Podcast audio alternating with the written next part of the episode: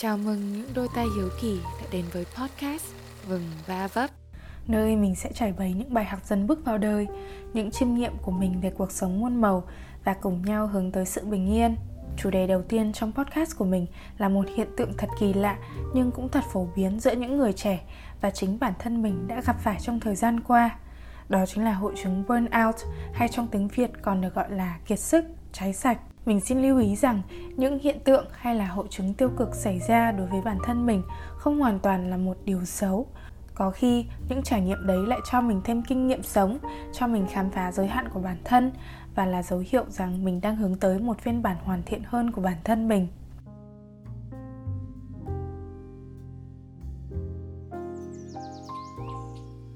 Câu chuyện bắt đầu vào một ngày tháng 8 đầy nắng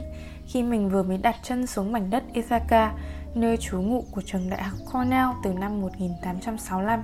và thật tự hào khi mình đã chính thức trở thành một sinh viên của ngôi trường mơ ước của biết bao nhiêu người. Bước chân vào phòng ký túc xá, mình tự nhủ với bản thân rằng đây sẽ là một năm trải nghiệm thật tuyệt vời và mình sẽ thử bao nhiêu là hoạt động mới mà trước đây mình chưa từng có cơ hội thử.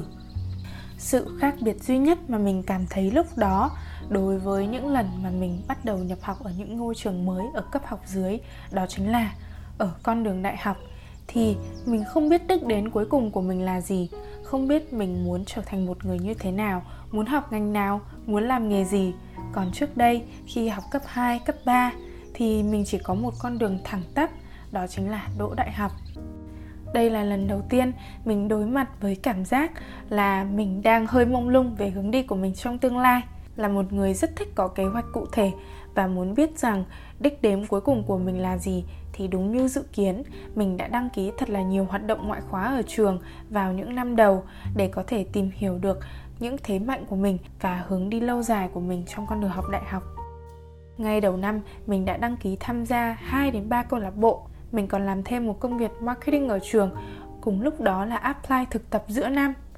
do mình cũng chưa chắc là muốn học ngành gì, nên mình lại học thử các môn ở rất là nhiều ngành cùng lúc đó, mình vẫn làm kênh youtube của riêng mình và các kênh mạng xã hội như instagram và tiktok để nói về chủ đề học tập và chia sẻ những kinh nghiệm mà mình có đến cuối năm, khi bắt đầu có hứng thú hơn với những ý tưởng mới thì mình còn tham gia làm việc trong một vườn ươm khởi nghiệp ở Việt Nam nữa. Có thể có người sẽ hỏi mình, tại sao không làm ít việc đi? Tại sao cứ phải bắt bản thân làm nhiều như thế để làm gì? Mình sẽ tặc lưỡi trả lời là, mọi công việc mình tham gia, mình đều thấy bổ ích, đều dạy cho mình một điều kiến thức mới. Mặc dù lịch làm việc của mình rất là dày đặc, từ 8 giờ sáng đến 5 giờ chiều, và sau đó buổi tối mình sẽ làm tiếp từ 8 giờ đến 2 đến 3 giờ sáng. Mình luôn cảm thấy rằng mình cần phải làm những công việc này để mình có thể học hỏi được nhiều kiến thức trong một thời gian ngắn với một lịch làm việc dày đặc và liên tục sử dụng bộ não của mình để nghĩ ra những ý tưởng mới, thì những công việc mà trước đây cho mình niềm vui dần dần trở thành sự burnout mình cảm thấy sự chuyển biến này khi niềm vui làm những công việc mình yêu thích ở trường bỗng nhiên trở thành gánh nặng trong hành trình mình đang chạy đua tới một ước mơ thật lớn là đóng góp cho xã hội, mang đến tác động thật là nhiều người trong giới trẻ của Việt Nam thì những nhu cầu tối thiểu của mình lại không được đáp ứng, ví dụ như là giải trí, ví dụ như thời gian được đi chơi với bạn bè ở cùng trường. Trong khi ở lớp học, mình lại lo lắng chạy deadline cho công việc tiếp theo trong khi các bạn đi chơi với nhau thì mình lại dành thời gian để chạy deadline cho những công việc còn dang dở với đối tác ở Việt Nam. Cứ như vậy, mình làm quá nhiều thứ và đầu óc của mình cứ ở mỗi lúc một nước, mỗi lúc một nơi. Mình đang cố gắng vì tương lai trong một chất lượng cuộc sống thật tốt, nhưng trong quá trình đó, chất lượng cuộc sống của mình lại tệ đi. Tại sao mình lại phải chạy đua vì tương lai như vậy?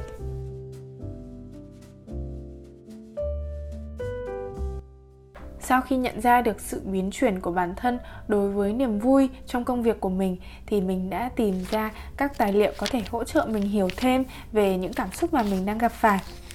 trong cuốn sách The Essential Guide to Burnout của tác giả Andrew và Elizabeth Proctor. Trung tâm phân loại thống kê về các vấn đề sức khỏe của WHO đã phân loại ra 10 triệu chứng thường gặp ở những người có hội chứng burnout bao gồm mệt mỏi về tinh thần và thể xác sau khi làm việc với nỗ lực tối thiểu, đau mỏi cơ, chóng mặt, đau đầu, mất ngủ, không thể thả lỏng thư giãn, dễ cáu gắt và không thể phục hồi sau một thời gian nghỉ dưỡng hoặc giải trí. Nếu bạn có gặp một số biểu hiện trên kéo dài hơn 3 tháng thì có thể bạn đang trải qua hội chứng cháy sạch. Mình cũng rất là bất ngờ khi đọc được thông tin này bởi vì bình thường mình là một người vô cùng tích cực. Kể cả khi stress thì mình luôn nhìn stress với góc nhìn là mình đang có dấu hiệu bước ra khỏi vùng an toàn, mình đang làm một điều khó, nhưng sau khi vượt qua, mình sẽ đạt một cột mốc mới cho bản thân mình.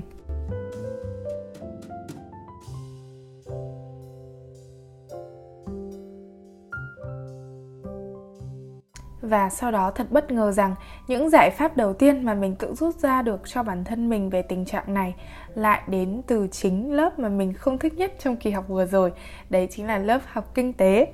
Trong lúc đang nghe cô giảng bài thì có một khái niệm trở nên thực sự thú vị đối với mình, đó chính là khái niệm chi phí cơ hội.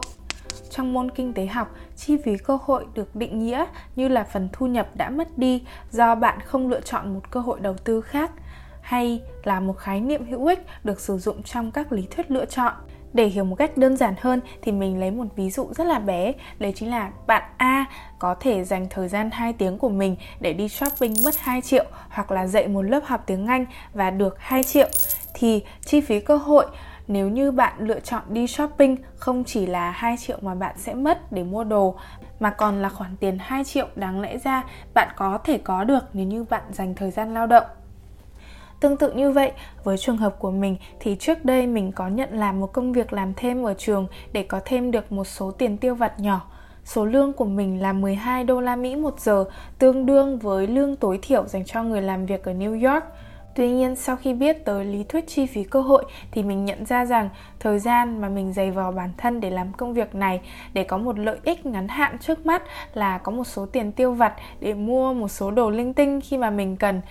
mình có thể dừng lại cái mong muốn đó và suy nghĩ về những kỹ năng lâu dài mà mình cần có được hơn. Tức là mình sẽ dành thời gian làm thêm đấy để học hỏi những kiến thức khác mà có thể chưa cho lại mình 12 đô la trong thời gian này. Nhưng về sau thì sẽ mang lại cho mình một cái bộ hồ sơ hoàn thiện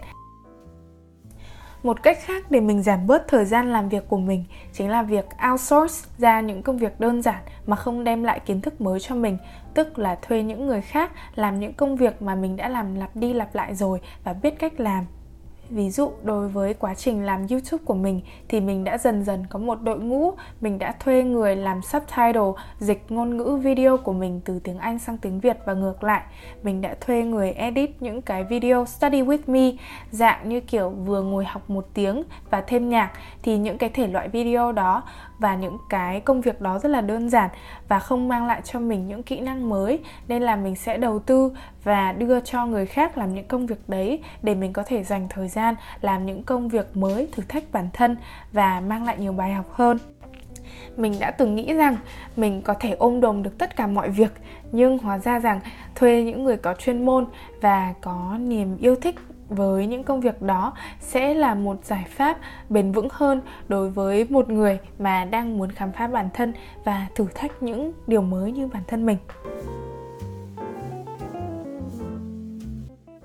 Một cách thứ hai mà mình đã sử dụng để chữa lành cho sự burnout của mình là mình đã nhận ra rằng mình chưa kỷ niệm những cột mốc đáng nhớ trong hành trình học tập của mình mình biết rằng bản thân mình là một người Việt vươn ra thế giới, được cơ hội đi du học và có những ước mơ rất là lớn để đóng góp cho cộng đồng. Nhưng vì cái mục tiêu của mình quá xa và quá lớn, và trong hành trình mình chinh phục ước mơ đấy, thì mình đã không kỷ niệm những cột mốc nhỏ và đáng nhớ, nên mình không cảm nhận được là hàng ngày mình vẫn đang tiến bộ. Mặc dù sự thật là mọi hoạt động mình làm đều đang đem lại cho mình một cái gì đấy mới mẻ. Ví dụ như lần gần đây nhất là khi kênh youtube của mình đạt được 100k subscriber, đấy chính là một mục tiêu mà mình đã muốn đạt được trong vòng 4 năm kể từ khi mình bắt đầu làm youtube vào hồi lớp 10 Do lịch học hôm đó của mình rất là bận, nên điều duy nhất mình đã làm là đăng một bài trên mạng xã hội về việc mình đã đạt được cột mốc này. Nhưng đối với những người bạn bè thân yêu của mình ở trường thì mình cũng không chia sẻ gì và cũng không tổ chức một sự kiện gì để đánh dấu lại là mình đã thực sự đạt được điều đấy mình nhận ra rằng mình nên dừng lại việc vô cảm với những thành tựu của bản thân và chia sẻ với bạn bè xung quanh hay người thân về những cột mốc mà mình đạt được. Vì đôi khi những niềm vui ấy không chỉ là sự khích lệ tinh thần đối với bản thân mình, mà còn là việc mình chia sẻ được niềm vui với những người xung quanh và mang lại được động lực cho các bạn bè của mình thì sao? Ngoài ra, có lẽ một phần sự burnout của mình cũng đến từ những áp lực về con số, về danh nghĩa, về địa vị xã hội mà người trẻ thường gặp phải khi đến với một môi trường đại học mà có rất là nhiều người giỏi. Ở ngôi trường của mình đặc biệt là khi mình đang học ở trong trung tâm về công nghệ thông tin thì các bạn sinh viên ở đây thực sự rất là tài năng và luôn luôn có những cơ hội thực tập ở những công ty công nghệ lớn còn đối với công việc bên lề của mình là công việc làm nội dung ở trên mạng xã hội, thì mình thường được đề xuất những bạn trẻ bằng tuổi mình, nhưng có số lượng view video rất là cao, có khả năng sản xuất video rất là thường xuyên, nên mình thường trách móc bản thân mình rằng tại sao mình lại chưa dành đủ thời gian để có được những cơ hội thực tập như các bạn, hay sản xuất video đều và ra những nội dung chất lượng như người khác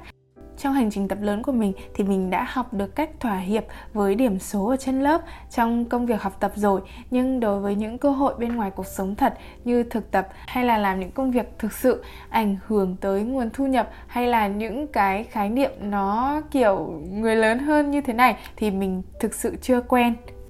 để tìm thấy sự yên bình thì mình đã tìm lại những giá trị thực thụ của công việc mình làm dưới những bề mặt bóng nhoáng về số lương, về con số. Mình đi sâu hơn vào lý do tại sao mình lại lựa chọn bắt đầu làm những hoạt động đó. Ví dụ như youtube, khi mình bắt đầu vào hồi lớp 10 thì thực sự mình không làm vì con số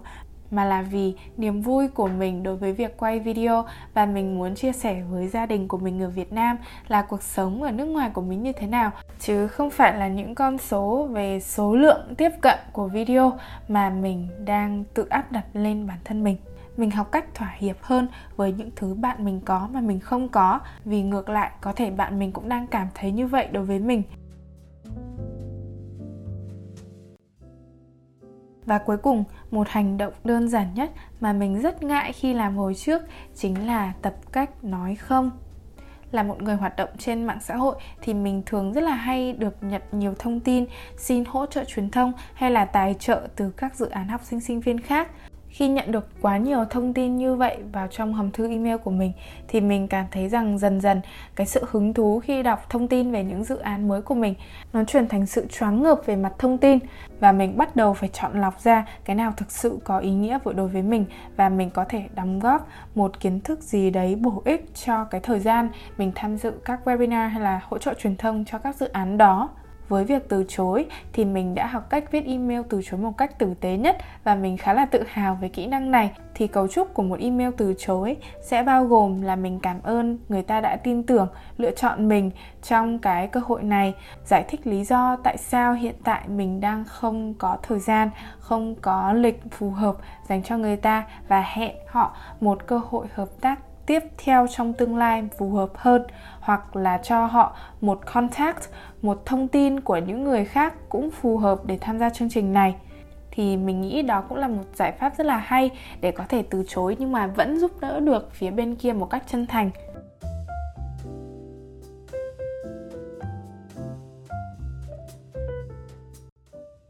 Kết lại về chủ đề burnout thì mình nghĩ rằng là một cái khó nhất để vượt qua chính là sự tội lỗi khi nhận ra là mình burnout và trách móc rằng tại sao mình mới còn trẻ và mình đã trải qua cảm giác này. Mình nghĩ nó cũng là một hiện tượng xảy ra rất là nhiều với người trẻ. Và bạn không cô đơn trong hành trình này nếu như bạn đang cảm thấy bản thân ở trong cái tình trạng như vậy. Đặc biệt chính những người và có một hình ảnh luôn luôn tích cực và nhiều năng lượng trên mạng xã hội như mình thì vẫn có thể gặp vấn đề burnout. Cho nên là mọi người, từ mọi ngành nghề, dù là ngành nghề lao động chân tay hay là lao động trí óc, hay là các loại công việc khác nhau, đều có thể ở trong tình trạng này. Burnout hoàn toàn không phải là dấu hiệu của sự yếu đuối mà là một cột mốc, là một lời nhắc nhở của tự nhiên để bạn có thể dừng lại những công việc đang gây sức ép lớn lên bản thân mình và tiến dần tới những hoạt động cho bạn nhiều năng lượng tích cực và nhiều năng lượng sống hơn. Mình mong rằng sau khi nghe podcast này, bạn có thể cảm thấy yên lòng hơn nếu như bạn đang gặp những áp lực tương tự như mình. Tiếp tục giữ vững sự hiếu kỳ và mình sẽ gặp lại bạn trong những podcast tiếp theo.